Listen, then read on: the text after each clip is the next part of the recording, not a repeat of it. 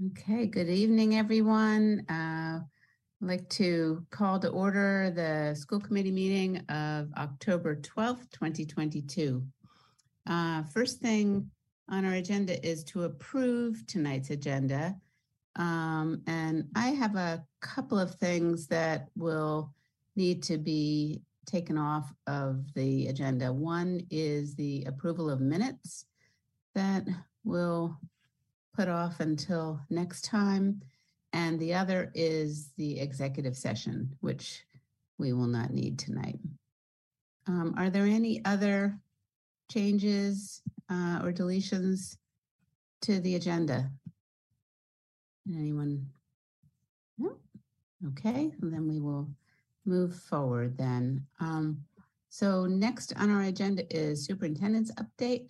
And I welcome Assistant Superintendent uh, Garth McKinney uh, to take it from here. Thank you. Thank you, Madam Chair. Uh, Good evening, everybody. Uh, A couple of updates for the committee and attendees. Uh, First, all the principals agreed that our um, Milton High School Community Service Day was a great success. Our high school students helped out in classrooms, um, provided individual and personalized experiences at lunch and recess, packed STEM bags, and distributed curriculum materials. With thank you to our high school students.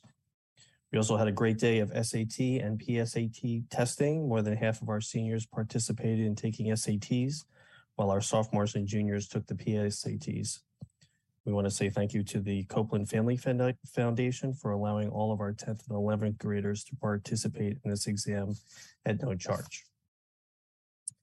Uh, in addition to the uh, high school community service day, freshmen also had an opportunity to participate in Digi- Digital Citizenship Day, which reinforced reinforced the importance of appropriate behavior when using social media.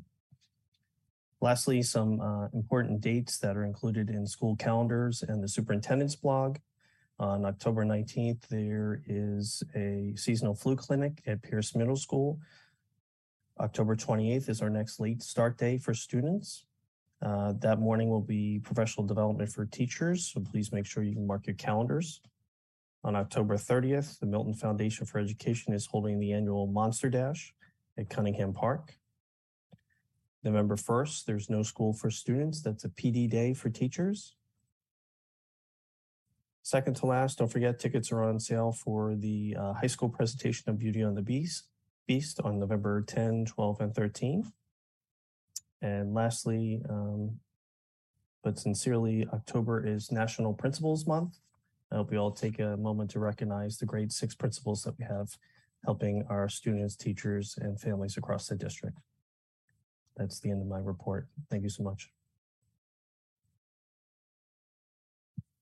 Great. Thank you, Dr. McKinney. Um, the next thing on our agenda is a discussion and vote on interim assistant superintendent. And I'd like to just uh, say a few words about um, about um, what that's about. Um, first, I'd like to, on behalf of the Milton School Committee, congratulate our Amy Dexter and wish her very well in her new role as the Director of Finance for the town of Milton. As you may know, Ms. Dexter joined Milton Public Schools in December 2020 as the Assistant Superintendent for Business Affairs after having had a very successful career serving as the town accountant for Milton. Since joining Milton Public Schools in 2020, Ms. Dexter has played an integral role on our central office team. She has was recognized by both school and town officials for her detailed and transparent work throughout the budgetary process and has been credited for assisting the district and the town through the COVID-19 pandemic by working on federal grants pr- provided through ARPA, the American Rescue Plan Act, and ESSER, the Elementary and Secondary School Emergency Relief Funds. And Ms. Ms. Dexter's experience in this area has been invaluable to the, the town and the schools. So Amy, we thank you for everything you have done. The school committee looks forward to continuing our partnership with you in your new role with the town And we sent you a little something to thank you and that we hope you will enjoy. So thank you. Thank you so much. Um, and then uh, we are also voting tonight um, to appoint an interim assistant superintendent for business. And that person is Dr. Glenn Pavlicek, who has graciously agreed to return to this position. For those who may not know him, Dr. Pavlicek has served as the assistant superintendent for business for several years before retiring in December 2020, before Ms. Dexter arrived. He is a respected member of the Milton community and is well known for his work on numerous town and school committees throughout his career. Perhaps most, most notably, Dr. Pavlicek has served as chair of Milton's Warrant Committee and as chair of the Milton School Committee for several years. On behalf of the Milton School Committee, we want to express our gratitude and appreciation to Dr. Pavlicek for coming back, stepping back into this role as interim assistant superintendent for business affairs. And we look forward to welcoming, welcoming him back next week. So I'd like to make a motion um, on that regard to approve the appointment of Dr. Glenn Pavlicek as Assistant Superintendent for Business. Have a second, please? Second. I'll second. Thank you. And we'll do a roll call vote. Uh, Member White, Yes. Dr. Carroll, Yes. Member Varghese, Yes. Dr. Miranda, Yes. Member Ross Denny, Yes. and Chair Rosemarin, yes, that is unanimous. So thank you. And thank you. Well, we'll look forward to welcoming Dr. Pavlicek back. Um, let's just see the agenda. Um, now we also have a strategic metrics team on that. Uh, Dr. McKinney, do you have something you'd like to share about on that one? Oh. Uh, yeah, yes, Madam Chair. We also Excuse me if I, if- if I couldn't, if I could just interrupt for one second, I just saw um, Ms. Dexter's hand raised. I'm sorry, I, I, I missed it before now, if we could just, That's okay. I just wanted to um, thank the school committee and all of the Milton Public School staff for the support over the last two years. The opportunity to work at the Milton Public Schools has been a great opportunity for me. And I just want to say thank you to all of you for supporting me that in that role. And I look forward to continuing the work of the town and the schools as we move forward. So thank you all. Thank you. Thank you very much.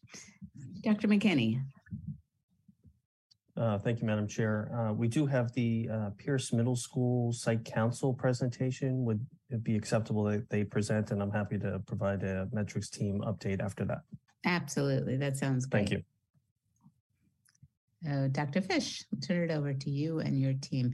Is there anybody else from your team that we need to, to promote to um, be part of the presentation? No, we have every, we have everybody, Erin Okay. Power, uh, Adina Schechter, Megan Crowley, and Joe Clark. We are all set. Okay, Chair wonderful, Thank you.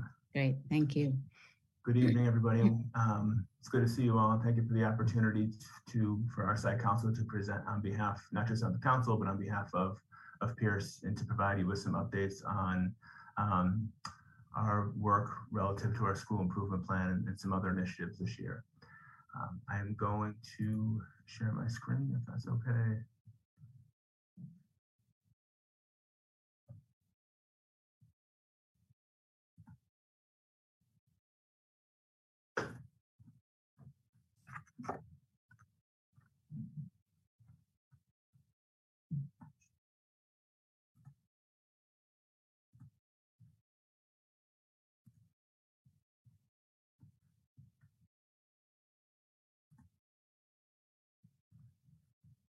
Are you able to see that? Perfect. Awesome. Thank you. Uh, well, again, I always look forward to having the opportunity to present to the committee and to the community at large regarding the work, all the good work that we have going on within our school and in our school community. Uh, I'd like to begin tonight by recognizing um, the members of Pierce Site Council. We have been very fortunate to have a high level of engagement among our um, parents and guardians as well as the staff.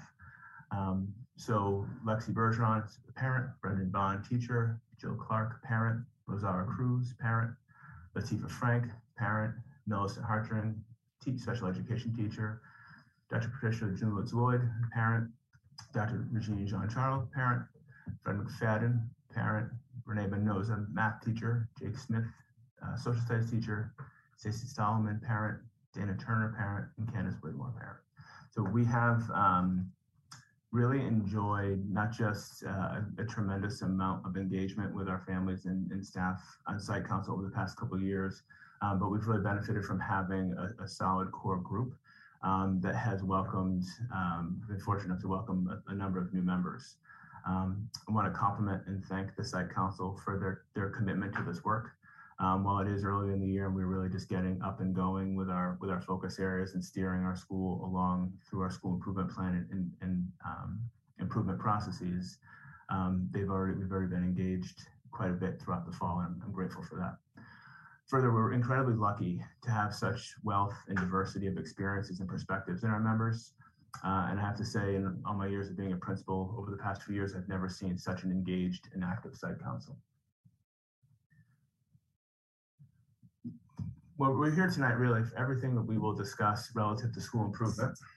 Um, the most important thing here is our students. So um, my my hope for here is it's nice. It was nice to be able to have some new pictures to add to to uh, our slide deck this year, which included full faces of students uh, and, and most importantly, students who are engaged and happy and, and uh, really having a successful transition back to school. So I hope that these photos here give a glimpse into life here at Pierce. And at Pierce Middle School, we are nearly 1,000 fun, enthusiastic, and, and unique young people who are amid an exciting and ever-changing time in our development. And as a school community, we recognize and celebrate this time of booming physical, cognitive, and social emotional growth and development. Physically, no, we know that this is an uh, interesting and tricky time of development for our kids. Um, and as a community, we are committed to fostering an environment that understands, values, and empathizes with the many changes that our students are experiencing.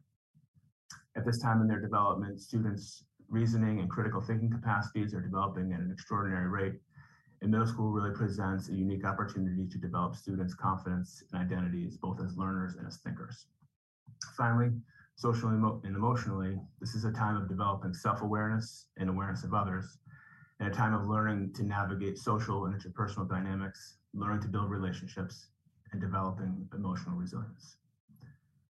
As a whole school community, from our students to our educators to our families, we've all done a phenomenal job managing all the challenges of the past few years. I'd like to offer a special acknowledgement to our faculty and staff who have been nothing short of amazing. Uh, we've been through a lot in the past two years, but I'm proud of how our faculty has consistently responded, always with our students' development, learning, and well-being at the center of their work. So as we move into the presentation, I wanted to take the opportunity to recap some early successes in the school year. Um, we have really, um, by many measures, had an outstanding start to the new school year. Uh, it has been nice to say that it has felt normal for the first time in quite some time in our schools. Um, to give the committee some insight, uh, we really shift, made some, some positive changes into how we, we opened the year. Uh, we began the first few days of school uh, with, with some special schedules that focused on building community and connections, um, teachers and students getting to know each other, and setting both school-wide and classroom expectations.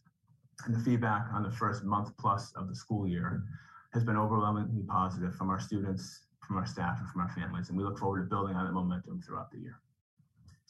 We also want to highlight here, uh, you'll hear more about these, both of these later in our presentation, um, two notable successes. And the first has been the rollout of our new grade six seminar class. The seminar class is a new course for all of our sixth graders uh, that they're all engaged in this year. And again, feedback from students and families around the new seminar class has been fantastic. Um, we look forward to uh, sharing more with the committee about the seminar class a little bit further along in the presentation. Another notable success has been uh, our, our, late start day in the uh, staff professional development. Uh, the new year marks a renewed commitment to authentic professional development. While much of the past few years has been focused on problem solving, making adjustments, and responding to challenges related to the pandemic and otherwise, um, with this new professional development resource that we've been gifted by way of the late start days, we're able to engage educators in high quality professional learning experiences. And through the support of Superintendent Sheehan and Dr. McKinney, uh, we kicked off the new year with an exemplary professional development session on universal design for learning, which set a strong foundation for our work toward realizing the district's strategic initiatives of personalized learning, safe and supportive schools, and equity in education. Uh, and the committee will hear more about our work on UDL later in the presentation. So now we'll take a look at our school profile. Um, when you zoom out and look at our school holistically, you see a story of enrollment growth. Uh, and we'll, we will continue to circle back to this throughout throughout our presentation. But for the new school year, uh, this school year, uh, we are now at 958 students. You'll notice the breakdown by grade, 366 students in sixth grade, followed by 287 in seventh grade, and 305 in the eighth grade. Um, and what we also share here is just it's just a, a, little bit of comparison. You'll notice that we are up about 30 students overall from the 2021-2020 school year. Uh, and based on straight line projections of the current um, fifth, sixth, and seventh grade, we anticipate being up over a thousand students for next school year uh, with 370, 366, and 287 students in sixth, seventh, and eighth grade respectively. Uh, our current and projected enrollments are going to have to be a substantive part of how we educate our community on our needs in the near future. Uh, and while the reality of a new skill building project will eventually alleviate space issues throughout the district, the reality is that our enrollment is outpacing how we've added staffing. Uh, and again, we'll circle back to this throughout the presentation.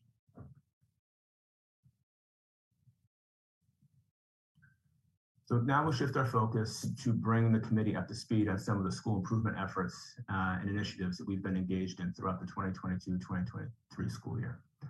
Uh, our school improvement efforts continue to be grounded in three tenets or underpinnings, um, and those are academic achievement, social emotional learning and behavioral health, and diversity, equity, and inclusion.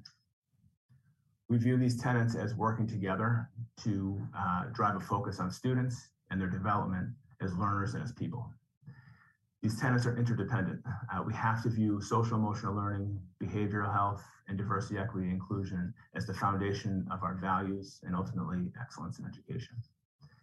It's important to note that these underpinnings are aligned with the vision of excellence and equity that our district has constructed, uh, which is reflected in the strategic plan that was recently authored.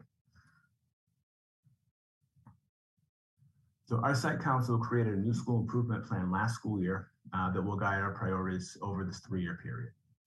Each of these priority areas is aligned with the three underpinnings of academic achievement, SEL and behavioral health, as well as diversity, equity, and inclusion. And our school improvement plan has four what we call priority areas. The first is school culture, student support and engagement. The second is teaching and learning. Third, data culture. And fourth, facilities, staffing, and enrollment.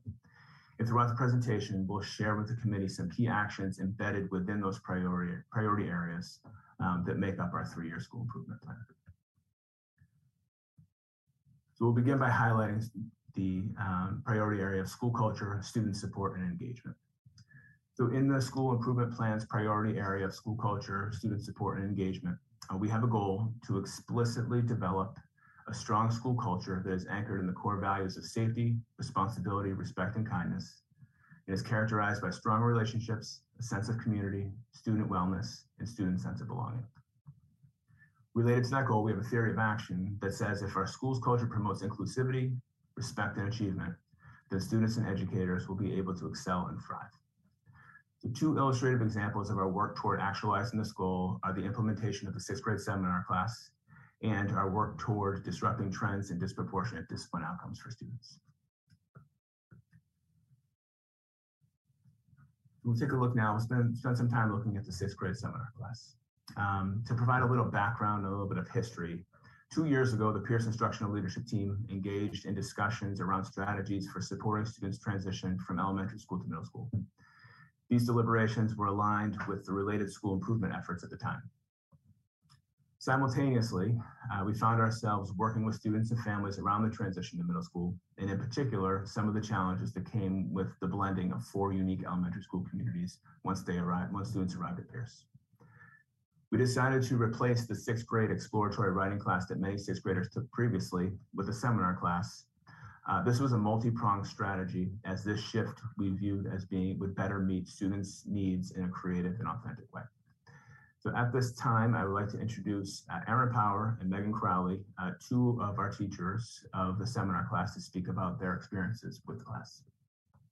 Erin and Megan, thank you very much for being here. Oh, do you want me to go first, Megan? Can you hear me? Yeah, we can. Okay. Um, so I'm Erin Power. I teach sixth, seven, and eighth grade, and I will just say this seminar class was a real leap of faith in Bill Fish. Um, and it definitely, I think, has paid off. Um, I, I really do think it has been so beneficial. It has been a much calmer um, start, definitely in sixth grade, particularly with the large class size that we have. Um, so we really, I kind of told the students, maybe as corny as it sounds, like you go through your day in middle school, you learn math, you learn science, social studies, and this class is really about learning about you, about as a learner, metacognition, thinking about your own thinking, setting goals. And I just think that the more mindful, and I have to say selfishly, as a teacher, I think I've been so reflective this year because I'm practicing what I preach in the classroom, which has, you know, I'm pretty reflective anyway, but I think even outside in my own life about about how much time I'm spending online or like I kind of now look, I shut my phone off more than I ever have. And the, students say that like just the doing the breathing, like a student told me she really struggles getting up in the morning and coming to school because she can't sleep at night, but she's been practicing the breathing that we do and she's sleeping so much better. So little, just little, I think the more mindful that we are, those just sort of little victories, I think have, have just been, it's really been I don't want to say better than I thought it was, but kind of better than I thought it was going to be. Um, and so we're doing books on bullying. It's just a really, it's just a really kind of relaxing, um, mindful class. I don't, I don't know if I'm expressing it that well, but no, it's been, it's just been a really positive, I think, um, addition to sixth grade. Megan, do you want to?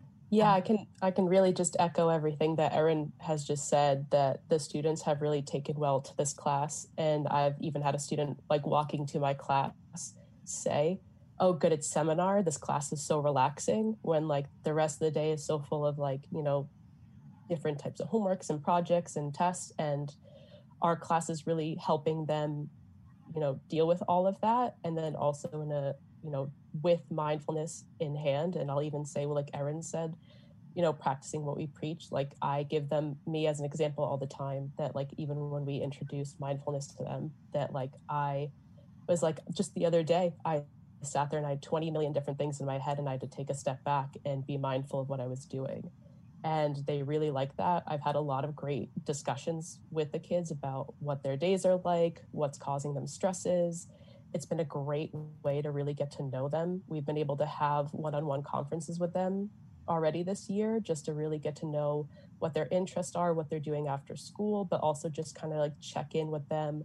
You know, what classes are they doing well in? What classes do they need help with? What can we as teachers help them with this year? And I think uh, the students have really, really taken to it. And I'm excited to see what else we're able to provide for them this year. And I'm excited to talk about um, do the common book read, which really highlights the bullying and what sort of discussions we're able to draw from that. Because so far I've had some great discussions on like unplugging and digital um, digital drama so far. So I'm excited to see what other discussions we can have. And we don't meet every day. We meet every other day. So in a seven day cycle, it would be three days. Yes. Megan, thank you for, for sharing those insights. Um, I'd like to introduce now Jill Clark. Jill is a member of our site council and a parent of a sixth grader, just to share some perspective through the lens of a sixth grade parent. Thanks, Dr. Fish, and thanks for having me tonight. Um, again, my name is Jill Clark, and I'm the parent of a sixth grader at Pierce. And um, talking both with my sixth grader and some other sixth graders, um, hearing a lot of similar things to what the teachers shared. I think um, having that space to um, have um, a little bit of a pause in a day that can otherwise be, um, you know, not only very fast paced and chaotic, but very different from the elementary school experience. Um, I think um, kids, as they're making that transition, having a, a place um, to pause a little bit and um, take a little moment in their day is is really helpful for a lot of kids. Um, definitely hearing um, good things about some of the mindfulness and meditation opportunities, but also the flexibility. I think that um, a lot of kids have have seen with that that you know if the deep breathing isn't working for them, then they can you know sit quietly or you know read or draw or you know just kind of find ways to achieve that um, mindfulness in ways that are that are working for them. Um, I've also heard from my students that some of the more um, concrete study skills have been helpful in sort of, you know, thinking about how to approach school and, um, you know, as the homework gets more intense and there's a, a number of classes, um, being able to um, build some specific skills around how to manage that. And um, my student seminar teacher, which is not one of the two teachers that we have here, shared with us at Open House that she most recently taught these this type of class and um, students at a community college level. And um, so, as a parent, the idea that my kid is getting these skills um, way, way earlier, you know, really when they have the opportunity to, to sink in and um, and benefit her throughout her educational career, I think is, a, is an incredible opportunity and something that I was really impressed by. Jill, Erin, Megan, thank you very much for, for being here and for sharing your perspectives. Um, we are going to transition the, the presentation away from the seminar class. Now, I'm not sure, Chair Rosemarin, if it would be appropriate. I don't know if anybody, the committee has any questions or comments while while Jill and Megan and Erin are here. Um, I don't want to take anything out of order. No, absolutely. If any questions, I see Dr. Miranda. Uh, yes, uh, so thank you to everyone uh, for the presentation and the information. I'm intrigued by the sixth grade seminar and just wondering um, in terms of what kind of training or support you know teachers have received to be able to uh, implement sort of the content uh, teach the content. And then wondering what strategies if any are being applied to make sure that the learning from these seminars get transferred into the other uh, classroom experiences right? So how do you take that beyond just the, the break that the students are getting uh, during the seminars so that um, those skills are being reinforced throughout the day? Good question. I can I can begin. I can answer the first part, and then I'll turn. I can turn it over to Erin and, and Megan. Uh, unfortunately, there, we did not have a lot of um, too many opportunities for training ahead of time. However, we've been able to set up common planning time during throughout our master schedule for Erin and Megan and uh, Kelly Gentili, who is the third staff member who teaches the seminar class. So they have common planning time built into the day um, which I imagine they would say has been beneficial. Um, in a structure of some of the flexible scheduling we've been able to do with the creativity around our master schedule. But one of to the, to the second part, I'm sure that Erin and Megan would put more um, put more detail on it. But one of the goals in collaboration is for the seminar teachers to work with the sixth grade team teachers. So as the as the team teachers are um, whether they're they're noticing patterns or trends among their students or gaps in uh, executive functioning or social or, or, um, or, planning skills that they can work collaboratively with the on-team teachers to do those in, you know in the moment adjustments to create content to address those needs. I'll just add to that if you want. Um, sorry, Erin, if you want to go first, you can. No, you can go ahead. Um, I was going to say the like in the moment kind of changing. I know I've already done at one point because there was I usually start off class with how are you guys doing? And there was one day where a student just raised her hand and said, I have four quizzes on Friday and I don't know what to do. And so mm-hmm. in that moment, it was like, all right, we're going to push aside whatever I was doing and we'll just do that tomorrow. And today we're going to talk about time management, prioritizing what we need to study and making sure that it makes its way to the classroom. And even with those one on one check ins, you know, we did take a peek at their grades and we talked about, you know, some of the students are already really great at advocating for themselves and already saw like, I'm missing that exi- assignment, but I know that I'm going to do it now. Some of the kids mm-hmm. needed more help with advocating for themselves. So it's kind of talking them through and be like, maybe just double check with your teacher. Can you retake this quiz if you didn't do well on it? If you're missing this assignment, double check with your teacher. Can you do this? And then just rechecking with them. Have you talked to their te- have you talked to your teacher, making sure it's a little bit on them first see, so that they can gain these skills uh, before we double check and if we need any more kind of um, of us in that situation. But go ahead, Erin, if you want to add anything. is pretty much the same thing is that you kind of have to pivot a lot. And when doing the one-on-one meetings, I had a student saying that was not doing well in most of the classes. And it was majority of it was homework.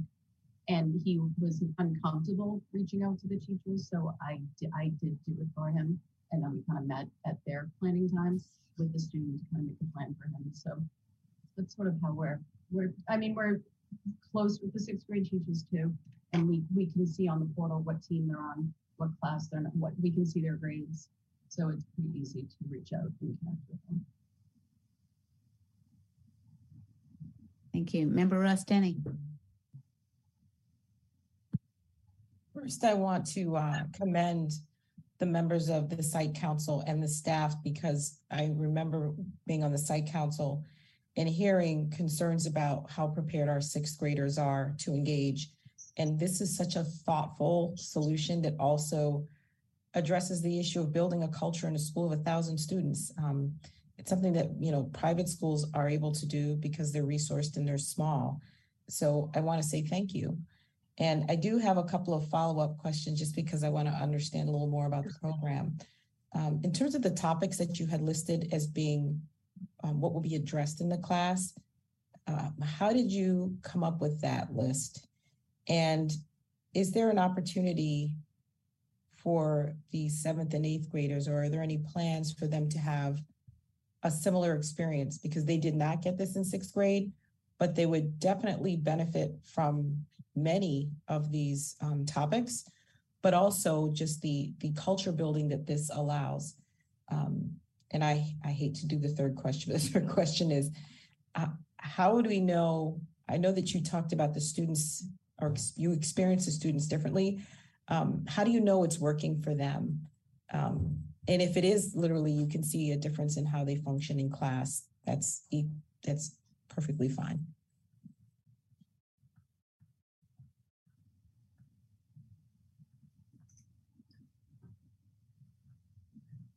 Uh, Member Russ, and I appreciate your comment about it being a thoughtful solution because you were on the Pierce Site Council when we were navigating some of these challenges three years ago.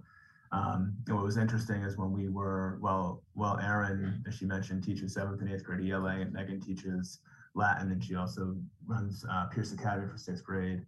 Um, Kelly Gentili, who's the third teacher, was, was hired for, in the majority for assignment, is, is teaching the seminar class. And, and when we were doing that recruitment, any of the candidates who with whom we spoke were blown away that this was even an, an, um, an opportunity for middle school students, and that you know that other schools um, aren't offering this, and whether they were people who were parents who wished that their own children had something like this, or just they were there was a lot of excitement that a school would be um, thinking so creatively and flexibly about how to solve basically a problem that has that that persists pretty consistently in, in that transition. Um, in terms of opportunities for seventh for seventh and eighth, I shouldn't I shouldn't back up the content. So like the, those topics that we laid out, sort of loosely calling it curriculum, really came from um, you know our instructional leadership teams, you know, c- collection of feedback from from sixth sixth grade teachers and what they were seeing over time as as challenges that students were commonly encountering, um, and the, the list grew and evolved as we as we talked more um, concretely about the course. But that's really it was pretty much a grassroots, um, you know, leadership team collecting feedback from teachers, particularly sixth grade teachers, which which is where the um, sort of the, the core concepts and themes and even right down to common book reads. That was Erin Powers' idea. Um, where she, you know, knowing that she, having taught sixth grade, having taught the exploratory, the IS math, ISELA in seventh and eighth grade, has had um, you know brought the idea of doing that common book read of restart, which all sixth graders will will read. So it's um, I believe, you know, I think we, we view the content as really being iterative and flexible. Um, but how that can then transition to seventh and eighth grade is a good question. Um, because right now we, the, the reality of it is um, we, don't have enough staff right now to be able to do that. Um, we had to do, um, we had to be pretty creative with our with the existing staff that we had to be able to to put all sixth graders into this class for every other day. Um, but I agree with you that that seventh and eighth graders have missed um, a lot of the foundational, explicit teaching of a lot of these foundational skills over the course of the past couple of years in particular. Um, so I don't have a sharp answer for your question, but I think I, I think about them in the same way that you do. Um, and then how do we know it? It's, it's working. I think that similar to how we did things with like the welcome to middle school camp, just surveying, I think surveying students and collecting collecting um, student feedback, um, formative feedback even to to get insights on how it's working for them and also what where where might there be gaps? Like how how might we be able to continue to augment the the class to best meet what students need in you know at, in those moments. Thank you. Dr. Carroll. Thank you so much. I know you have a lot more to share with us, so I'll, I'll be quick. I just, I do want to echo the appreciation for this um, innovation that you've created and presented here. Uh, I agree. It sounds really great. Um, and, you know, I, I'm, um, I'm e- eager to see sort of how this benefits students, not just right now in real time, which is of course so important, but also how we can track sort of progress over the next couple of years from this class having had this experience. So it sounds really great. And Dr. Fish, you just answered one of my questions was to learn more about kind of how you developed this curriculum, which you answered. And I'm so pleased to hear that you did that through having collected that feedback so that you're able to target um, the actual needs that are there and that's that's terrific um, my my only other question um, is is that you had mentioned this was uh, coming into a slot that was previously uh, focused on writing. And can you just speak to um, sort of where else the students will continue to access the the skills in writing? I completely understand and appreciate that this foundation of fundamental skills is like important to create first um, as they transition into Pierce. So you you made a very persuasive case on that, and it just makes sense. But are they going to be getting those writing supports sort of later in the year or some other time? Yep, good question, Dr. Carroll. So um, the writing explore sixth grade exploratory writing class was one that many or most, I'd say many sixth graders took as one of their exploratories alongside, you know, STEM or acting or art. Uh, half year, it was a half year course that again most most students took, but not all. Um, one of the reasons why that we felt comfortable with moving away from that was that we learned during the ELA curriculum review that we did in the 2019-2020 school year with Dr. Nonie Lesaux from Harvard um, that the exploratory writing class uh, wasn't entirely aligned with the ELA curriculum, and that the writing standards and skills that would be um, writing standards and skills were going to be addressed through our recently implemented ELA curriculum through Amplify.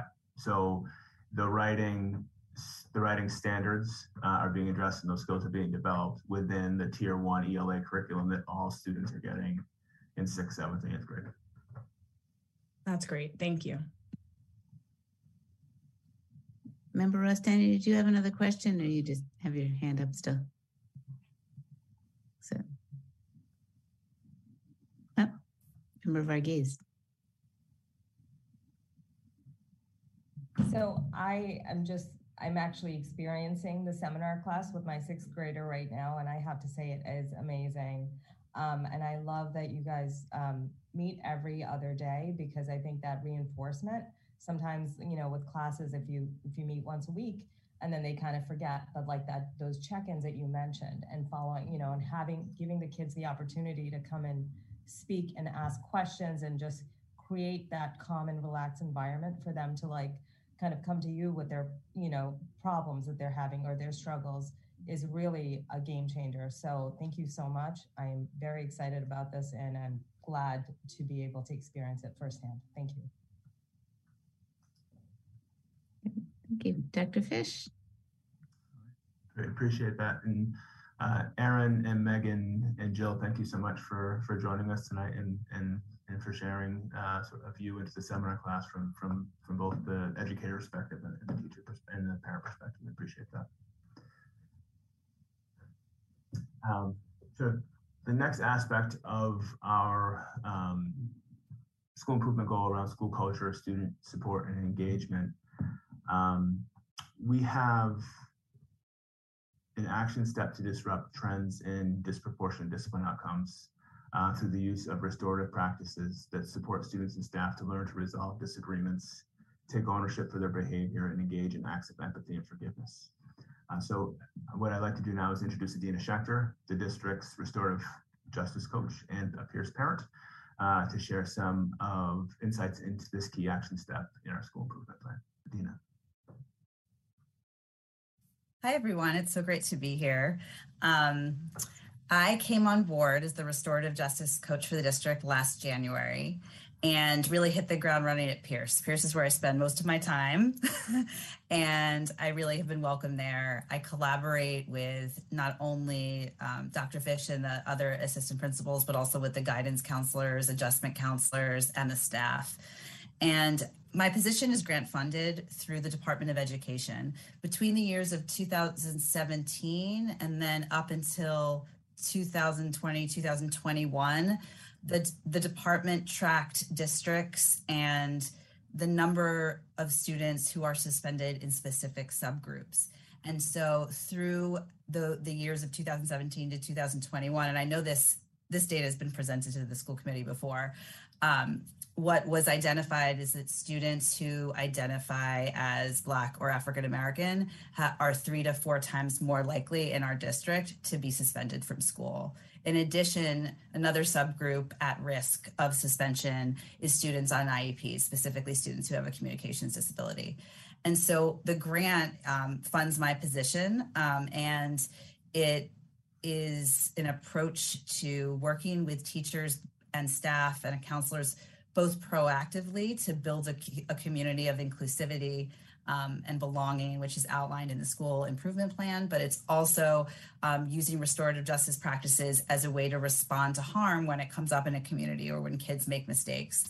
And so there's a very detailed action plan for my work um, at Pierce and at the high school. I mostly work in secondary because that's where this issue is most prevalent, but I also do work in elementary schools because I want as I want schools in our district to get used to the language around restorative practices so then when things come up, we can all have a common language in which to address them. So part of the work I'm doing, and what's well, actually just to back up, what's really powerful is now that we have a director of DEI, Claire Galloway Jones. She came on board at the end of last year, and so she and I now are collaborating because restorative justice is part of the district's overall equity pillar and goals.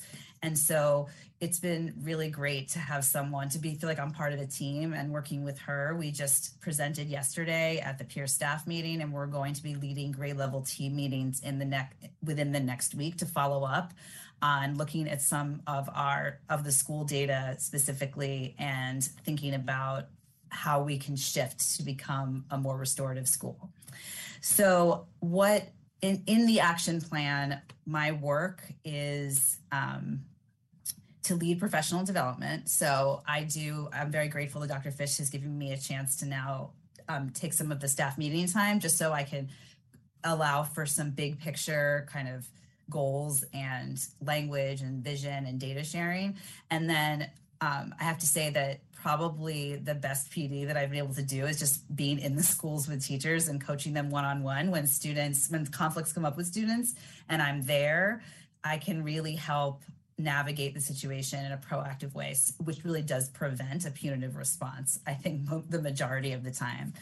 Um, and then I also offered an after school professional development series last year that I will offer again and start, it'll start in November this year. It's restorative justice sort of 101, focusing on how to lead proactive restorative justice circles, but also have a more restorative mindset when interacting with kids in the moment when struggles come up in your classroom. I started as a high school English teacher in 2005, so I um, I think my experience as a teacher and an instructional coach has been helpful in this role, just to work with kids, work with staff on anything from classroom management in the moment issues to um, things that come up outside of school. And now we need to like really figure out a restorative approach. Uh, so I had, so there are a few different, also, I will be doing some co led PD with Claire Galloway Jones for the school down the road. We're going to meet with the instructional leadership team and talk a little bit about culturally relevant teaching practices and that intersection between that work and restorative justice. That's really important to see this connection and sort of the larger work we do with teachers on becoming more culturally competent practitioners. Um, and then lastly on the slide, student circles. So I do work with students directly and I lead circles at Pierce, restorative justice circles twice a week. Um, it just a quick if you have if you don't know what the restorative justice circle process looks like the proactive circles um, i lead are really bringing students who are at risk of being removed because they have been historically this year last year or clearly are exhibiting signs that they're in a stress state at school and they just need more support so i I, I, run proactive circles with those students so I can build a relationship with them, get to know them, that they understand the process. And then if something comes up, we use the circle to repair harm and make things right in the community. And so I would say I lead, you know, at least two or three restorative harm circles a week, whether they're just little tiny things that happen in the classroom or bigger events in the school that have really caused harm to the school at large and the community. So at this point, I just appreciate um, Dr. Fish and, and the staff at Pierce so much for just creating the time and space for this work at the school because it really is becoming an integral part of just how we operate as a school. It's been it's been amazing. And as a parent, it does make me happy that this work is being prioritized too. So I can pause there. Dina, thank you. I know Chair Rosemarin would be appropriate if there are questions for Adina before we move on. Certainly. Any questions? Member White. Um, I just wanted to say that um, yesterday at policy subcommittee, we had a chance to speak with Adina and with Claire. And I was so impressed and it was just so exciting to hear about the work that's going on and really, um, you know, it's just so, so necessary and it's gonna, I think it's gonna make a huge impact in our schools and our children's lives and, and give the skill set that teachers need as well to deal with some of the issues that they they deal with every day as a teacher. So thank you very much.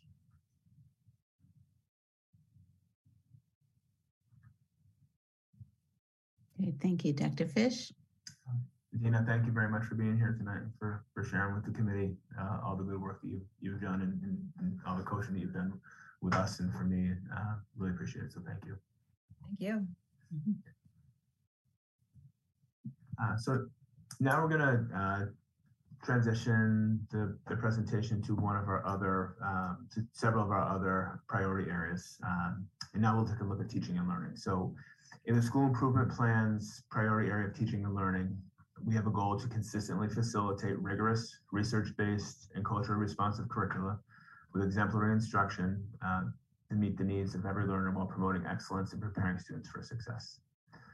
Uh, Related to this goal, we have a theory of action that if we engage students in rigorous standards-based curricula and invest in the professional learning of educators, then we support the learning and development of all students. The two aspects of our work related to this goal include our uh, efforts in around progress monitoring and achievement data, as well as our work this year on universal design for learning, which is the foundation for personalized learning. So we'll walk through several data sets tonight. Um, we'll briefly review Lexia Rapid and iReady, uh, both of which were previously presented to the committee back in September. So uh, I, I, I, won't I won't rush through it, but at the same time, I won't belabor it because I know that these are data with which you are familiar. Um, and we'll also highlight some key takeaways from the data. So we'll begin with uh, the Lexia Rapid data. So the table on the left shows the percentage of grade six, seven, and eight students who are uh, below grade level, on grade level, and above grade level for reading comprehension during the 2021-2022 school year. Uh, we see here that the percentage of students on and above grade level was fairly steady throughout 21-22, with the exception of grade eight. Um, the approximately 10% of students in grade seven and approximately 20% of students in grade six and eight below grade level suggest some opportunities to continue to address unfinished learning. Um, the table at the on the right shows the progression over the um, past three school years of Lexia Rapid Administration. Um, and the, the percentages were fairly steady in grade six. Um, we see a decline in the percentage of students below grade level uh, in reading comprehension in grade seven, which is good. Um, and there, but there's a trend in grade eight of an increase in the percentage of students below grade level throughout the year um, in grade eight, which raises some questions. Um, questions like, are the gaps in the curriculum, uh, you know, are there gaps in the curriculum that we need to, to address and remediate? Uh, or are we simply seeing fatigue and testing by, by students by late spring of their of their eighth grade year if they're sort of um, moving on? The, um, the table here shows disaggregated subgroup data for the overall change from the fall to the spring of last school year. So while the overall percentage was down 5%, uh, several subgroups, um, including students who identify as African American or Black, um, students who identify as Hispanic or Latinx, and students with IEPs, they all had growth, which was which was um, a positive takeaway when we looked at the, uh, the disaggregated, disaggregated subgroup data. So we just look at a few key takeaways from, from ELA, from, from Lexia Rapid. Um, we, we noted that uh, students started out the year with higher level of proficiency. Uh, however, students in subgroups experienced higher uh, growth than average growth rate. Again, these data were, were shared as were the takeaways back in, back in September with the committee we turn our attention to the iReady screener data for math. Uh, again, you've seen this, uh, we saw this a few weeks ago. The table here shows the progression of students below at an on grade level for math from the fall to the spring of the 2021-2022 school year. And here we see that the percentage of students either early on grade level or mid on grade level or above uh, grade level grew incrementally throughout the 2021-2022 school year. Uh, however, screener data do show that there's a significant proportion of students who were below grade level in that.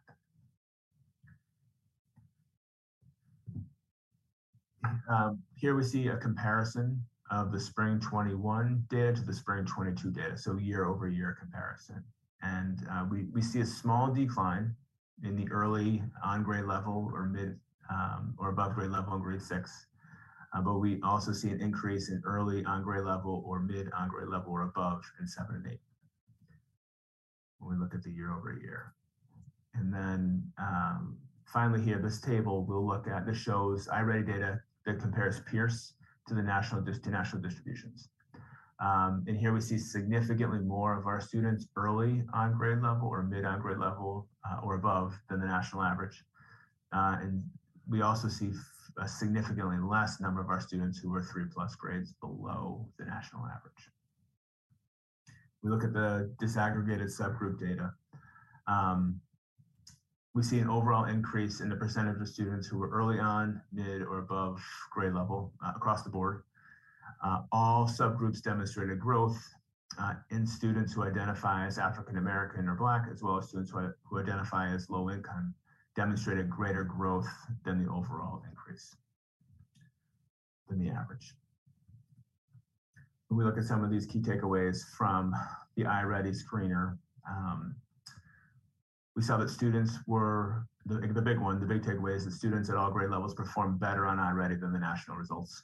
Um, you know, we do we do wonder and speculate whether the testing fatigue in June after all the MCAS and all the screeners may have you know may have possibly negatively impacted student results uh, in the spring administration, particularly in eighth grade.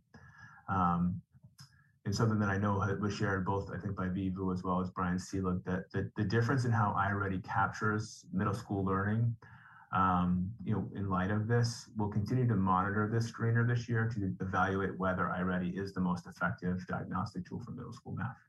I mean, already we're looking to um, just with the amount of time and, and, instructional time that's lost to to administering the screeners. Um, I know we're looking at uh, dropping the winter screener and just using the fall and the spring to, to measure to measure growth over time, to look at growth over time.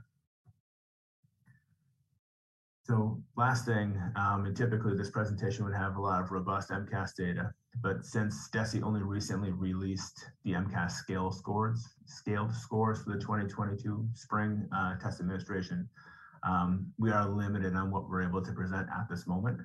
Um, however, now that we do have the full release of data, we are working to triangulate that data um, and we'll perform further analyses to better understand where we are and where our new baseline is um, post the pandemic disruption. But when we kind of roll up all the data, at the end of the day, what we're really talking about in the conversations that are being had at the curriculum leadership level and in common planning time is you know, how are we continuing to address unfinished learning?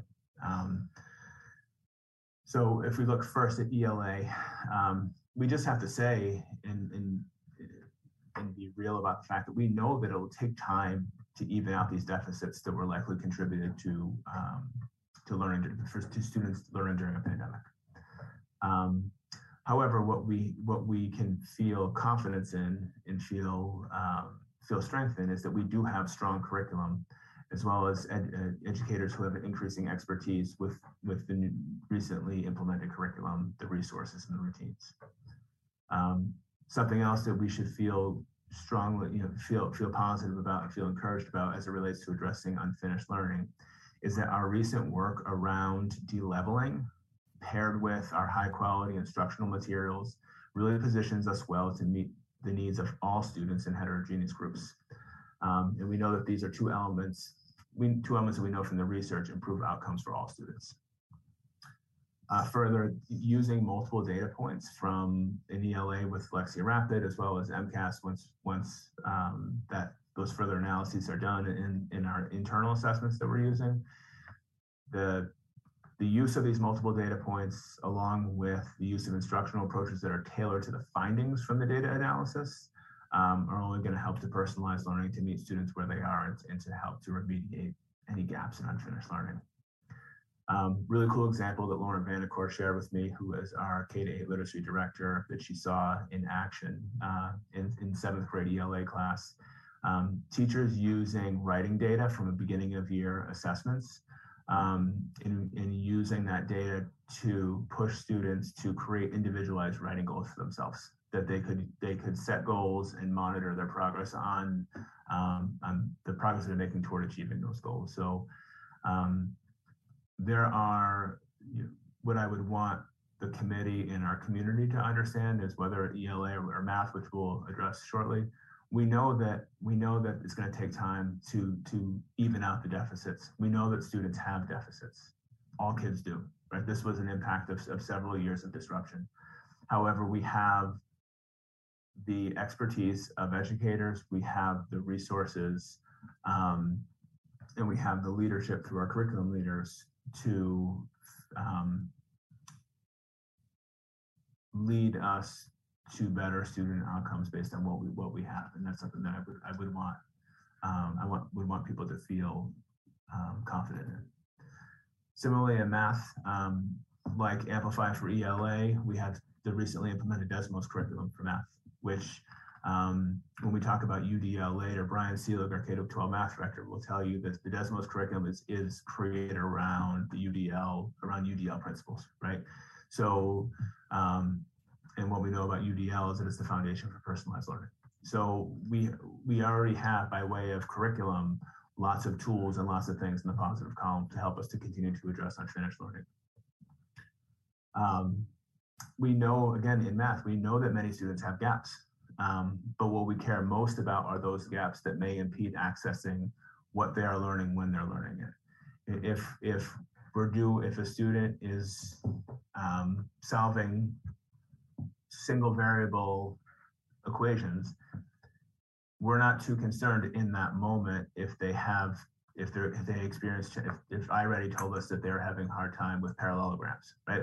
Where we're using the data related to what students are need to access curriculum in that moment and doing having those just-in-time interventions to remediate the gaps that that may that may exist.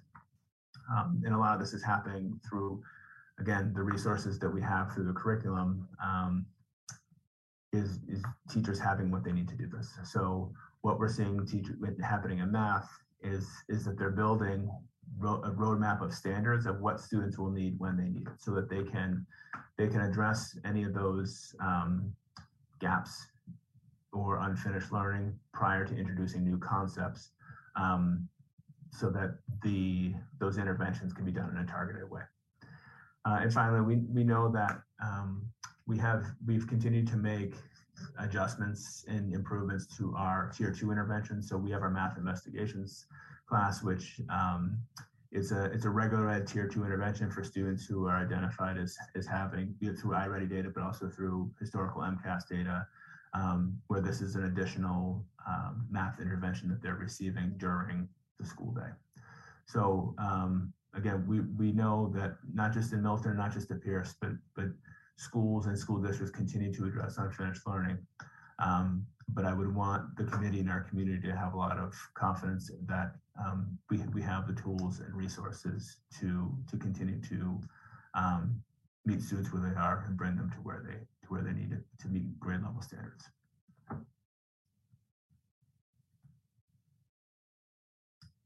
So another component, while under our the focus area of, of teaching and the priority area rather of teaching and learning, um, the other component in our teaching and learning school improvement plan is our work around universal design for learning. And within this goal, we have a key action step to embed UDL principles in planning, instructional, and assessment practices to maximize learning students, uh, learning opportunities for all students. Um, I'd like to spend some time now talking about UDL uh, and more importantly, its connection to our school improvement plan priorities and some ongoing professional development. So, you know, what what is UDL? Uh, Universal Design for Learning is a framework that is grounded in the belief that all students are capable of reaching grade level standards. Uh, it's a mindset and it's a skill set that provides options that students can choose to help them reach their goal. UDL is about firm goals and flexible means. So what that means is that teachers can set high expectations and standards for students learning and for outcomes, but provide flexible options for students to meet those goals. And UDL has three principles, and there is multiple means of engagement, multiple means of representation, and multiple means of expression. So what we mean by multiple means of engagement is the teacher is promoting various ways for students to engage with material that are motivating to that student. What we mean by multiple means of representation is that content is presented in various ways to support different learning styles and different learning abilities. And what we mean by um, multiple means of expressions, the students have options to demonstrate their mastery. So in addition to UDL being a logical entry point to support our work with the district's strategic initiatives, these key principles also support our recent shift to de-leveling in ELA and math in grade seven and eight uh, in favor of heterogeneous student groupings. Um, so, you know, why focus on UDL? Um, we view Universal Design for Learning as being an explicit connection to both our school improvement priority areas, but as well as the district's defined strategic initiatives. Uh, and when we look at the intersection of personalized learning, safe and supportive schools, and equity in learning, we view UDL's principles as a natural through line of, of those three pillars of our um, strategic initiatives. So professional development.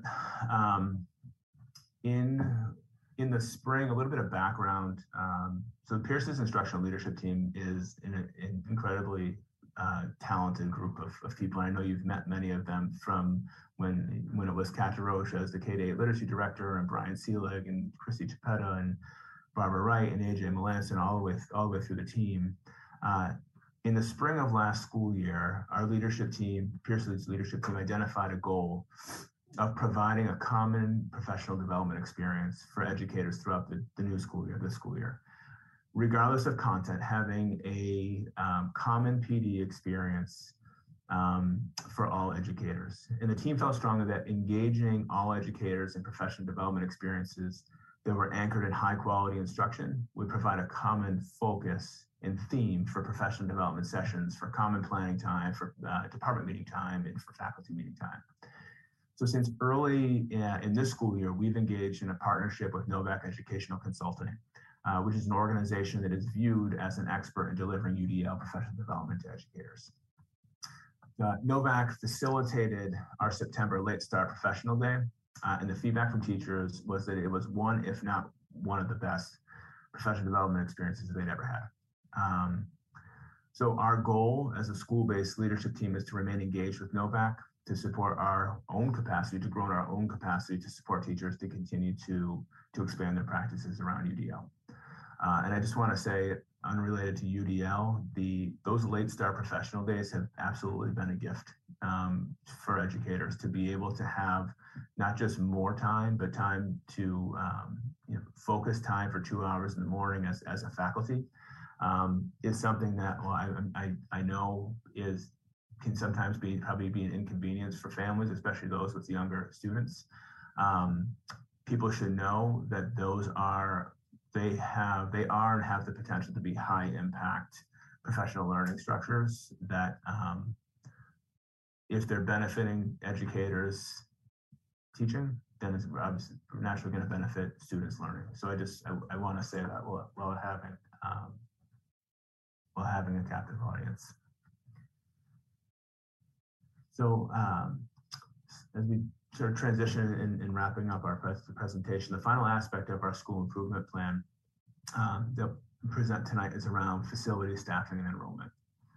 And in this school improvement plan's priority area of facility staffing and enrollment, we have a goal to ensure that Pierce has sufficient classroom and other, in other space, as well as appropriate staffing for its expanding enrollment um, and that facilitates uh, facilities rather provide adequate elements necessary for a strong 21st century education. And related to this goal, we have a theory of action that says if student enrollment continues to expand as projected, then Pierce will have to increase classroom spaces and staffing in proportion to its growth. So two aspects of our work related to meeting this goal include um, our, uh, our look at our, our, experiences with repurposing spaces, as well as uh, negotiating growing enrollments. So you see, for the for the over the past few years, we've repurposed multiple spaces to create classroom and office um, space, and most of these changes were highlighted in that project that was done by the school building committee last uh, last winter, last spring, to illustrate how spaces had been reclaimed around the district's building. So um, we have a few examples here of um, spaces that you know you could say were lost or you could say were gained. Um, you know the, the the what you see on the left is we previously had a makerspace in our library, um, which, you know, for all the reasons that we know makerspaces can enhance, you know, students learning from hands-on to project-based learning. Um, we had to we had to repurpose that makerspace to be a classroom. So now there's a there's a second classroom that is that is in our library, uh, not unlike what you see when you walk through the library at Cunningham McCulloch. Um, in the middle there, we have our we have two we had two team areas. They were they were built to be common flexible spaces in the middle of the buildings that um, teachers could use to provide students with extra help. That um, we use it for uh, could use be used for team meetings. Um, we had to take one of those spaces two summers ago to convert to a classroom just to make sure we had enough classroom space. So you'll see before what the the, the two team areas were I sort of identical footprint the before shows sort of this open space that can be used flexibly that's right in the middle of the of the building heading down the seventh grade hallway. And the after above uh, um, is the same what was the same space immediately above the the team area um, which has been now converted to another classroom. And that uh, that picture on the right is uh, that was a closet. It was a closet off of our curriculum office which is now an office that is used for um, our speech and language pathologist uh, who also deliver services there. So uh, in, in, thinking about facilities, I know these these aren't new concepts, but uh, it's important to continue to come back to them because those the issues are not going to. Um, we know we, know that they're not going to uh, resolve themselves. Um, what I would like to emphasize, honestly, tonight, even more than facilities, is, is enrollments and staffing. Um, we look now at our turn our attention to some enrollment data. And I know the committee is familiar with these numbers, be, uh, but they're important to illustrate because of the challenges around growing enrollments. Uh, they're not going to go away. Um, and again, I mentioned it before, the reality of a new school building is likely years away, but we need to look closely and critically at our enrollments and staffing to ensure that we're positioning ourselves to meet the school-based and district-wide goals that we've set around students' learning and development. And while our overall enrollment tells a story of growth, the sizes of our classes need to create some urgency around advocating for personnel needs. Uh, so this table shows the number of classes with more than 25 students. Uh, in the past four years, the two years with the highest enrollment have put significant pressure on class sizes, and that would be the 2019-2020 school year uh, and the 22-23 school year, so the current school year. Uh, it's broken down. You see the overall enrollment. You see the number. When we say sections, we mean we mean classes, classes that are over 25 students. On team, so those are your English, math, science, and social studies classes. World language would be French, uh, French immersion, Spanish, and Latin, and then the exploratory classes. So um, two important notes here. Uh, the first is that this year we have 14 on-team classes of 26 or more students, and nearly all of them are in the sixth grade. Uh, again, probably not a surprise based on the enrollment in the current sixth grade. Uh, however, the concern is that the highest number of on-team larger classes are in the grade where students are experiencing so many academic and social transitions. It's during a transition year. The other important note, which is asterisk there, um, that comes from when we look at the 2020 2021 school year. So this was the year where within the district we had the hybrid and remote choice options for students learning. In that year, in order to make both models run, we had to hire 4.0 FTEs um, as one-year appointments to ensure that we could we could run our schedule. You'll notice that the enrollment in that year was nearly identical to what it is this year. 957 students that year, 958 this year. But the number of classes this year with more than 25 students in it is exponentially greater. So you see the impact of what four full FTEs can have on the number of sections that are over 25. Um, so when we, as we move into the 23-24 budget planning process, uh, our site council and school community uh, have several things that they need to consider.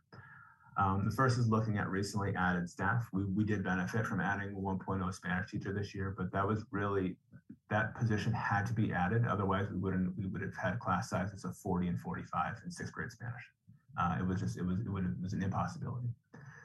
Uh, we did add the 1.0 uh, 504 coordinator for grades 6 through 12, which has been great because if you look at, so that person, um, that role is chairing all the 504, um, all 504 meetings and cases, which has, which were previously done by the school counselors. So now having this role to take the 504 coordination away from the school counselors with the, with the sizes of grades that they have, is allowing is freeing them up to do some more contemporary school counseling work where they're where they're pushing into classes where they're they're help they're they're developing um, they're, de- they're developing curriculum they're supporting the the sixth grade seminar class. Um, so we did see a gain there. So when when we're able to add positions we're able to to do a lot. Uh, another consideration that we have to stay on top of is the the current size of the of the current fourth fifth and sixth grade right? We know that these are three of, if not the three largest um, class sizes in the district. Um, and thinking ahead to what that will look like when the current fifth and sixth grade are sixth and seventh graders next year, or two years down the line when all three of those grades are sixth, seventh, and eighth grade at Pierce. So as we as we think about and um, you know, and our site council has begun to have some of these preliminary conversations, the preliminary staffing considerations for next year and beyond really need to include a close look at adding team teachers, probably in grade six, um, but also exploratory teachers um, based on the number of sections that are over 25. Um, and I, I, just want to come back to when, when, you compare that the year where we added 4.0 staff, even those for one year, the impact on class sizes with adding four staff was significant when you look at the number of classes that, that were uh, that were under under 25. So as um, wrapping up here, um, and again, we really appreciate as a site council and as a school community to have the opportunity to, to present to the committee. Um, you know, we have we we have a lot of um, work that I think we should all be excited and enthusiastic about that um, and focus areas that are that really um, are comprehensive and looking at the whole child from that are grounded in academic excellence, but but thinking about developing students as learners and as people. Um, so as we move forward, the the the continued opportunities for improvement is, is you know at the center of all this is maintaining a grounded focus on academic excellence for all of our students. Um, and I and I I want to say that the three pillars of the three strategic initiatives in our new strategic plan of personalized learning and safe and supportive schools and equity education um, are absolutely going to help us to maintain that grounded focus, um, but also to continue to evolve as as a school and as a district, and that's that's exciting work.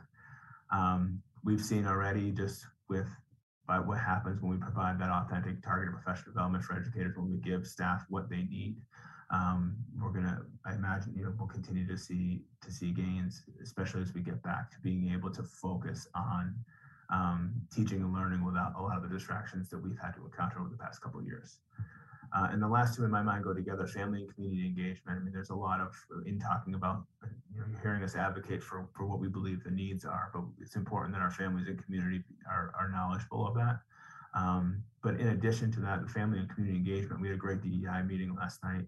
And um, you know, now that we're able to more easily bring people together, uh, being able to, um, you know, I know our DEI committee is going to focus on um, providing spaces and, and, opportunities to bring our families back into the building because so much of that had been taken away over the course of the past couple of years because I think if if our, our families and community know and understand just how much uh, our students are getting from their learning, from their, their school experiences, um, it'll make it'll make it a lot easier to make the case for why we need the, the, the support that we'll need as a as a school and as a district.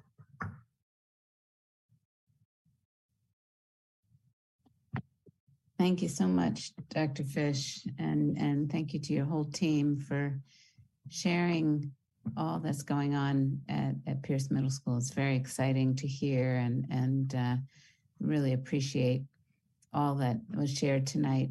Um, are there any other comments or questions from school committee members? Uh, Member Ross Denny.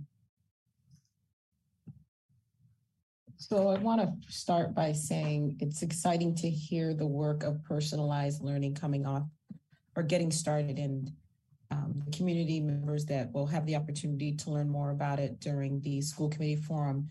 It's just an excellent opportunity for people to just to get to learn about what it is and what it means for our students. I noticed that um, in the data that you shared, you talked about trying to, um, number one, we are well ahead of the national average in terms of academic outcomes for the formative assessments that we're using.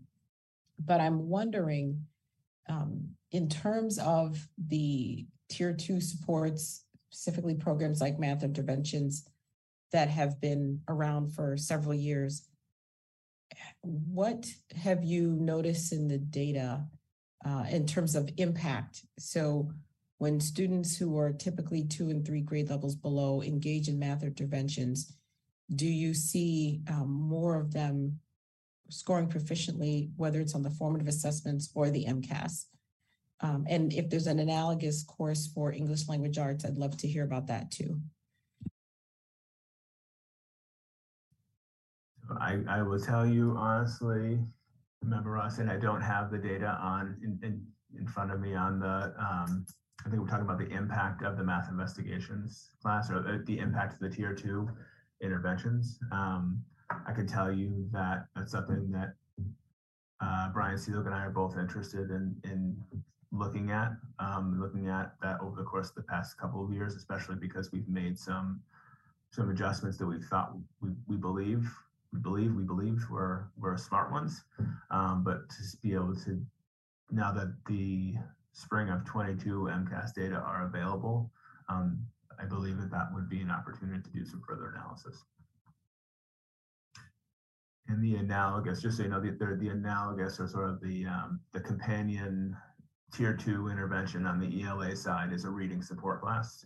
So, you know, we do have a reading, we have um, our reading lab class, which students who may have a specific learning disability in reading would take as, as a um, special education uh, service. But separate from that is uh, is a reading support class, which is a general ed tier two intervention that um, I think we could probably do some some similar analysis on to look at impact of of the intervention. Thank you.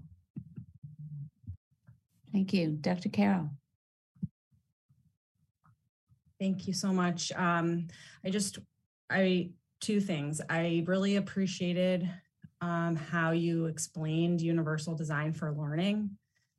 I'm not sure that I've heard anybody in a forum like this explain it quite that effectively before in a way that connects the dots for members of the committee and the community to kind of understand why um, it's you know you've chosen to um, focus on those principles of UDL in relation to the strategic plan and the improvement plan that you had in place before.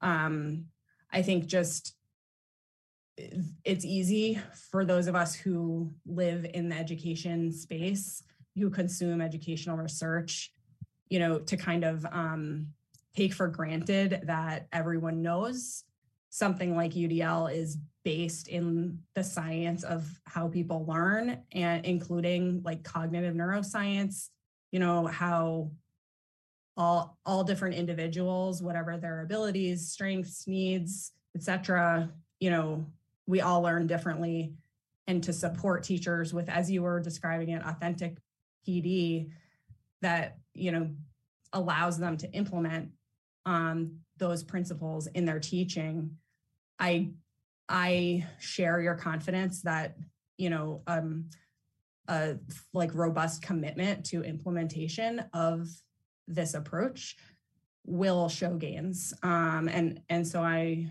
appreciated the way you explained that and um kind of showed how it's connected into the pillars of the strategic plan.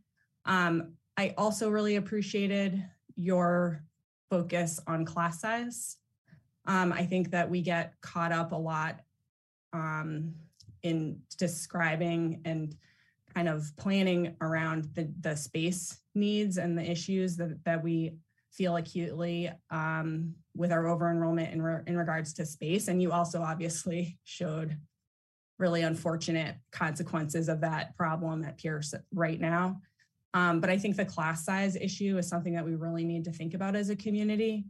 Um, I, I, know that there are folks in the community, for example, who you know care about our rankings uh, relative to other communities, and districts in in Massachusetts. You know, class size is literally one of the metrics that is factored in, um, and the lower your class size, like the um, that reflects positively on your ranking. So by not addressing our increasing class sizes, we are um, really putting ourselves at a disadvantage. Those of us, I'm speaking in the community, you know, to those of us who see, view rankings as like a valuable um, way of measuring our, our success. Um, so I really encourage us to think as a community about the way that you presented that, I, again, I felt like with UDL it was very clear and effective for us to consider the choices that we have before us. Um, you know, and in the it's in this interim time before the school is going the new school, you know, if we can come together as a community to make that happen the way we need to. Um, in the meantime, you know, it's unacceptable um, to allow the class sizes to creep up the way that that you're and i think to talk about the impact of one full-time educator you know two three and up to four as you said that's really impactful. So i'd like to just say i hope we can remember that um, framing for our budget conversations when we're considering how we can like make things concrete for the community to understand the consequences of of different choices even though they're all hard choices obviously when we have such limited resources. Um, but you know thanks for the whole presentation. I think it, you've given us a lot to think about. I really celebrate the progress that you've been able to share. Um, i i am excited for you know um, next year's presentation where we're able to hopefully you know see some of the um, the positive outcomes of many of the things that you've presented here tonight and to, to just keep up the, the good work on these different fronts. Um, really appreciated the presentation. Thanks. And Dr. Carroll. Dr. Miranda. So um, I'm not going to repeat a lot of, uh, I think, what um, Member Denny and uh, Dr. Carroll just said. Um, but I do uh, want to thank you, uh, Dr. Fish, uh, for the presentation tonight. I think it's very uh, enlightening. There's a lot of positives in the presentation, and, and I appreciate the, the hard work that's being done. I am um, also a very pragmatic person, and I do think that um, the community needs to hear it in terms of, I think you, you showed us what you've already done in the school building to transform spaces into classrooms and wondered if you could speak to what other spaces, if any, are available to um, transform into classrooms, given the fact that uh, you have presented also a very compelling case for why adding additional FTEs, instructors, will make a difference in terms of class sizes, which, as we just heard Dr. Carroll say, makes a difference in terms of how we rank overall in the Commonwealth. So I think we all want that. Um, but just wondering if you could speak to the constraints you currently have and what is possible um, in the near term to be able to address the increased staffing needs and uh, in in addressing the size, um, the creeping up in terms of size, uh, class sizes. Thank you. Sure. Um, so we have the summer where we did those enhancements that I showed you, the the lot, the makerspace, the um, team area conversion. We also had there was another one that I didn't show. We previously had a world language lab um, that we converted to a classroom space. That was that would have happened anyway because with the onboarding of all the devices with students, the need for the, the lab was obsolete um, because every student had their own device in their backpack. Um, I would say, other than possibly um, we have a few larger classroom spaces that were were you know again weren't necessarily made to be classrooms but they, could possibly be parceled out into you know smaller spaces. Um, we there's not there's not much room left to uh, to subdivide and to and to repurpose. However when we think about adding staff, you know, one might ask, well, if you're asking, you know, you, you showed, well, what happened when you had four more staff, but you don't have any more building? We, we still can, you know, we have a culture here where most teachers have their own classrooms, and it, it, it is a, it's, it's beneficial for staff for, for many reasons. Um, but not every classroom is utilized every period of the day. Uh, and even now we have several teachers who who travel most of their day. I can think of three off the top of my head um, who have a home base but not not their own classroom. and while that may not be ideal, um, I guess what I would the most direct way I can answer your question is if, if we were to add, say, those, those those four FTEs that I mentioned from two school years ago, we could absolutely have a, a play classroom space to put to put those teachers. Thank you. Member Varghese. Hi, um, thank you so much for the presentation. I thought it was beautifully done and a lot of detail and work went into it. So I appreciate all the hard work and I echo the other committee members' uh, sentiments um, as well. Um, I just had one question and it was just a follow up from our September meeting. I know we looked at the reading comprehension data and a few of the subgroups had declined. It was minor decline, but I wanted to know since September, has there been any uh, progress made in terms of looking at that data and what we could do to kind of make sure that all all the groups were increasing? I would say since September, uh, particularly if we look, are you speaking specifically about the ELA, the Lexia Rapid data? Yeah. Um, so since September, so students who would have been in the in the um, you know, who would have had we would have had elevated concerns about you know not making the, expected progress.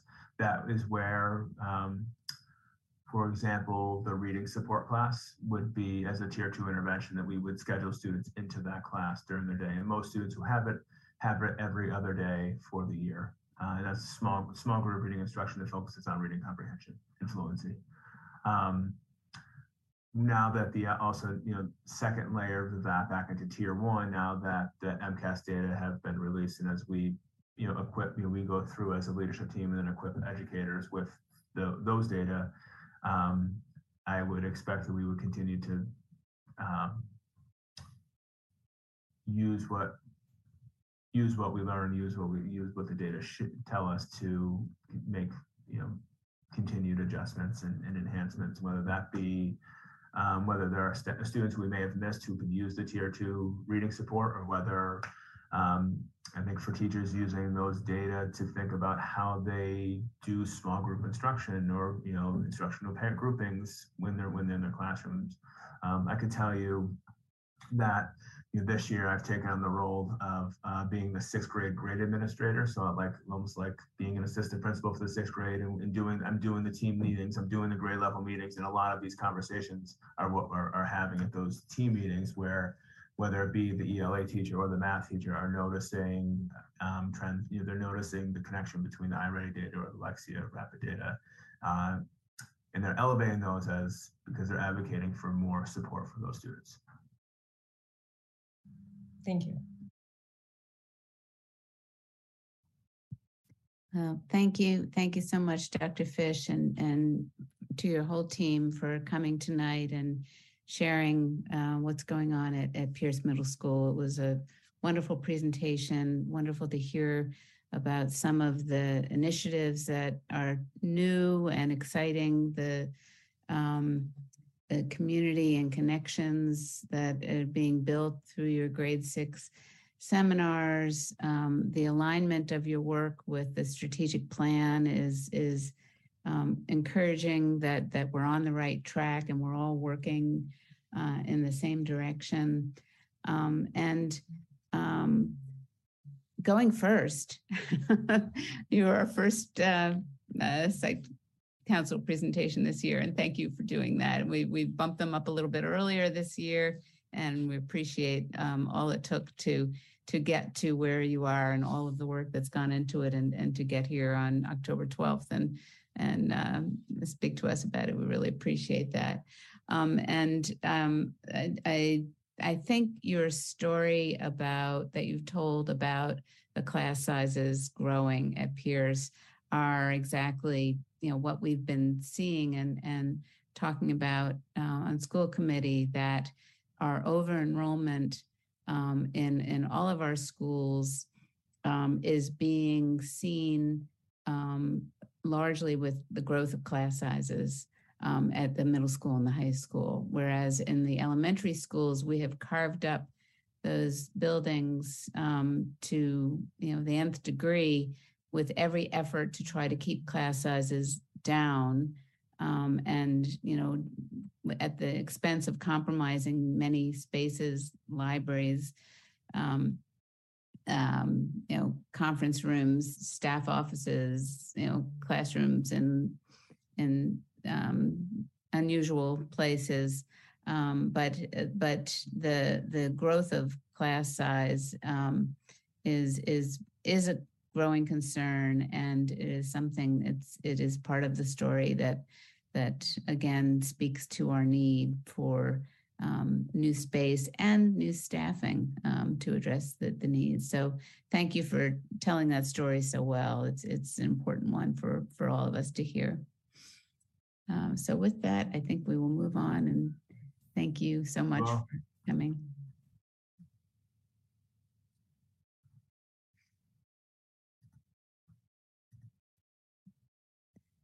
Very good. Uh, so Assistant Superintendent McKinney, um, um, would you like to address the, the last item under superintendent's update?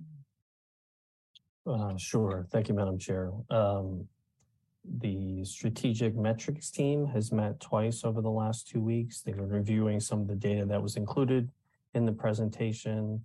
Um, I think we're on track to present to the full committee. I believe it's on 1026. And we'll also be sharing um, a sneak preview, if you will, to the um, uh, curriculum subcommittee on 1021. Excellent. Thank you very much. Thank you. Um, okay, so next agenda item is we'll move on to citizen speak. Uh, we have um, up to 15 minutes set aside this portion of the meeting. Um, we invite um, members of the community um, to come and um, speak with us. Um, we have three minutes per person. And um, if you are with us tonight and would like to speak, if you could raise your hand and you will be promoted to uh, speak. We'll um, have you give you a chance to tell us what you're thinking.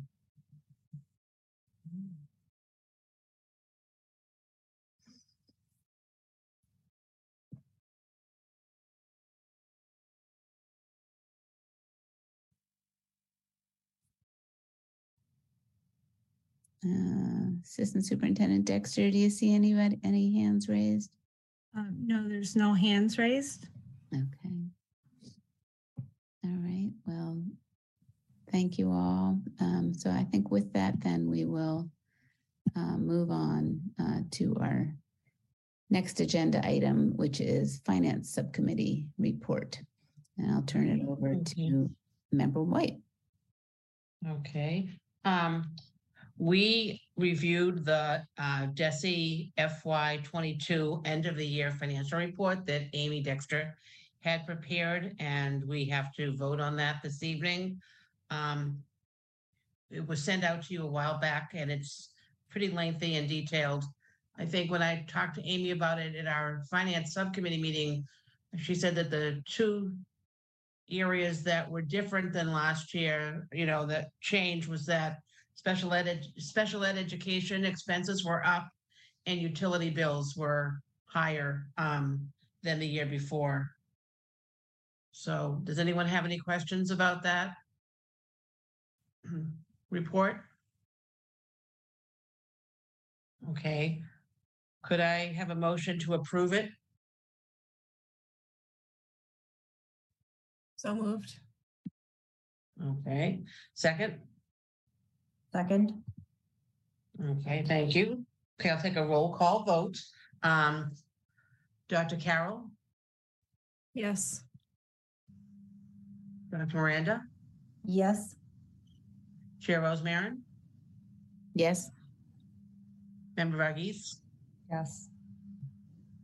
Member Rostani, Yes. and myself, yes, thank you very much. We have two vendor warrants to approve tonight. Uh, vendor number, warrant number eleven, um, which was dated September 29, 2022, and vendor number thirteen, which was, it's dated, um, for October thirteenth. So vendor number eleven is in the amount of four hundred and twenty-two thousand, three hundred and twenty dollars and eighty-nine cents. And vendor number thirteen is in the amount of two hundred ninety-four thousand, three hundred eighty-one dollars and sixty-two cents. May I have a second on those vendor warrants? Second. Thank you. And um, gonna do a roll call vote for those two warrants. Um, Dr. Carroll, Yes. Dr. Miranda, Yes. Chair Rosemarin, yes, Member Varghese, Yes. and Mem- Member Rostani. Yes. And Me- Member White, yes. Okay. And then the other um thing I wanted to report on is that the select board um has started their finance subcommittee meetings with the uh, other um, other departments and the schools. Uh, we went last week to have our first meeting. We did have a discussion about um, the timing of the meetings, given people's work schedules and family commitments. So what they're going to do is they're going to do a variety of a combination of some um, remote meetings that are going to be at seven in the morning and some in-person meetings. So our next meeting is scheduled as a Zoom meeting and it's this Friday morning at seven AM. So that's when we'll be meeting again. Um, and they're going to be starting to think about and plan for um, the next year's budget. Um, one thing that was uh, noted was that from the budget that the town meeting approved um, last year during town meeting, there's been a, there was an increase um, from the state for Milton of another three hundred thousand, three hundred and twenty-two thousand dollars. Is that correct, Amy? It's close to 388, I believe. 388, thank you. And um, so of course, I got all excited thinking that that would be a good thing for our needs. But one of the things that the town administrator talked to us about is that the um, contract, Milton's, the town of Milton's contract for gas is, uh, has to be renewed currently. And that the prices have doubled since the last contract. So I think there's going to be some discussion on Friday about whether we put that money aside for increased utility costs, which are going to impact both, you know, the entire town, including the schools. So the next meeting we'll be talking about that and we'll, I'll keep you posted. But that's pretty much the end of the finance report. Any questions? Great. Thank you, Member White.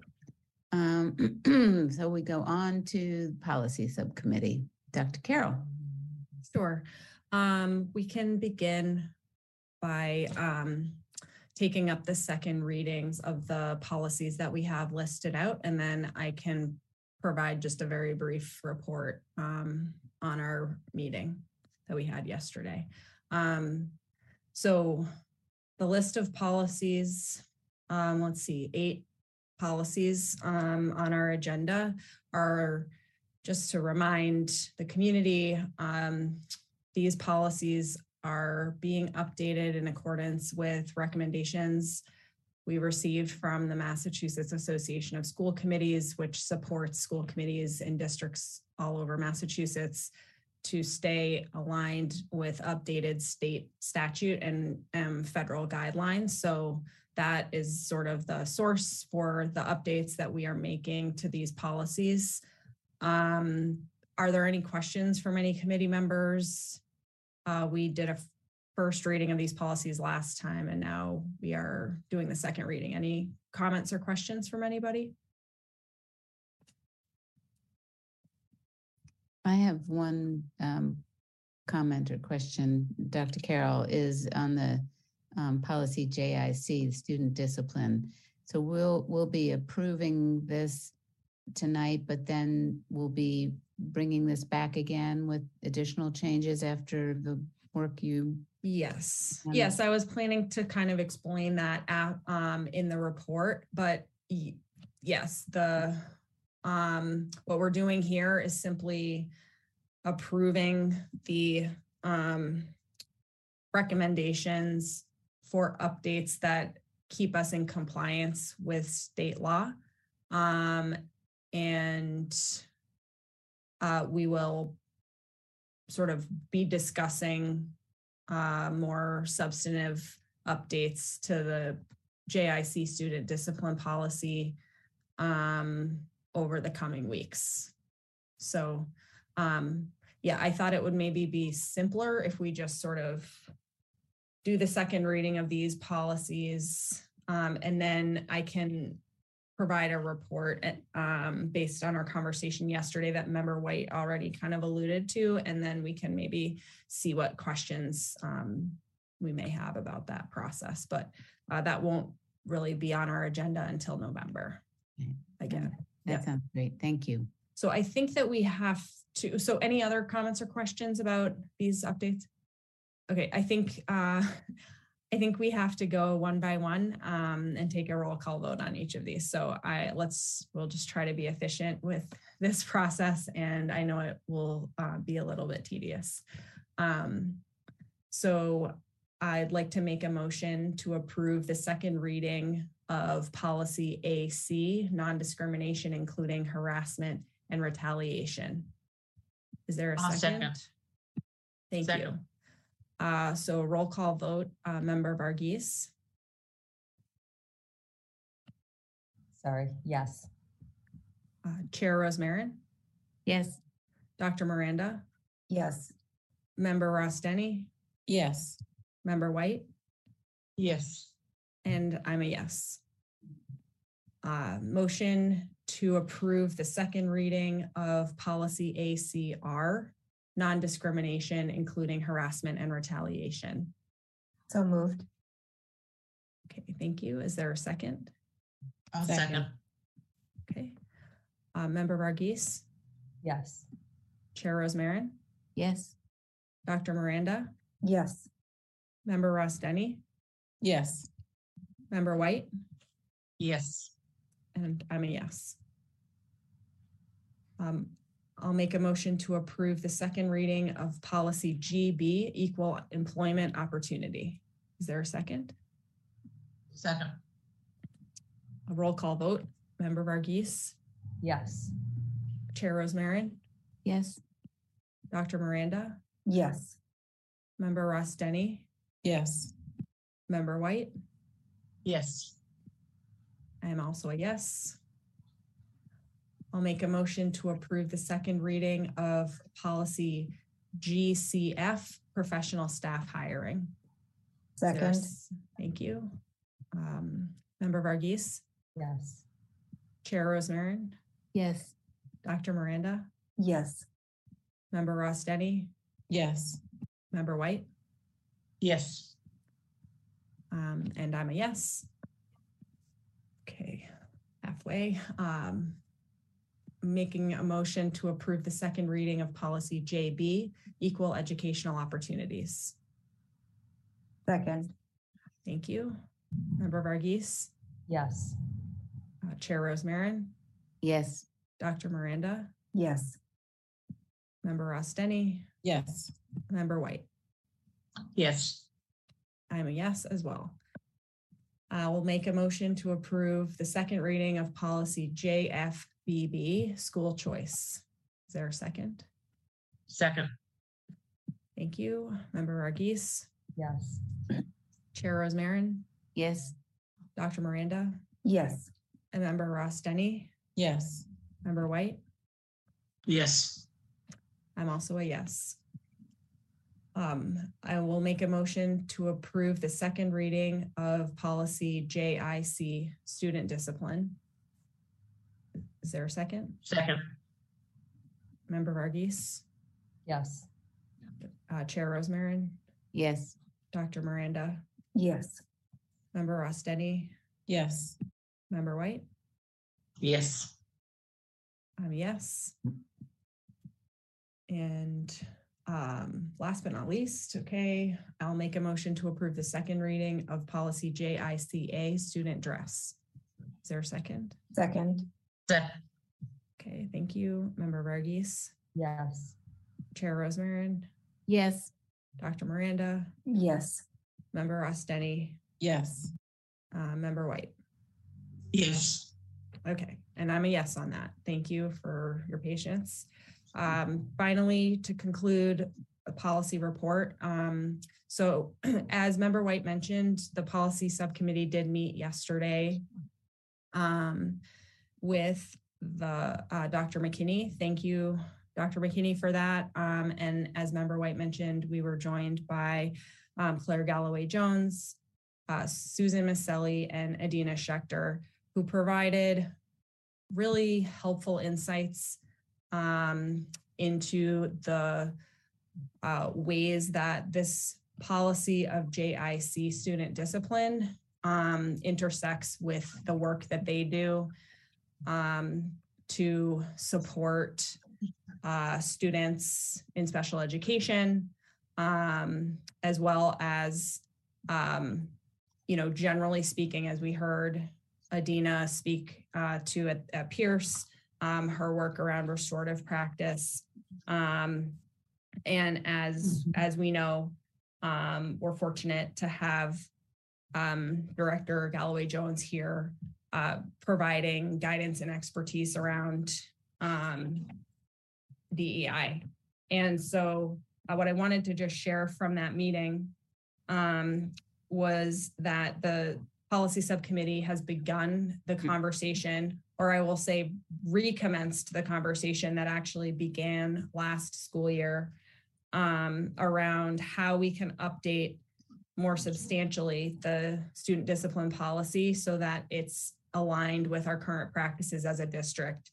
Uh, the policy was last updated in 2004, so it is definitely in need of, of an update to make sure that um, the policy is accurate in terms of you know how the district is um, approaching student discipline practices. Um, and you know this is in the context of not only Milton but sort of school districts in general and how practices has have evolved um, over time.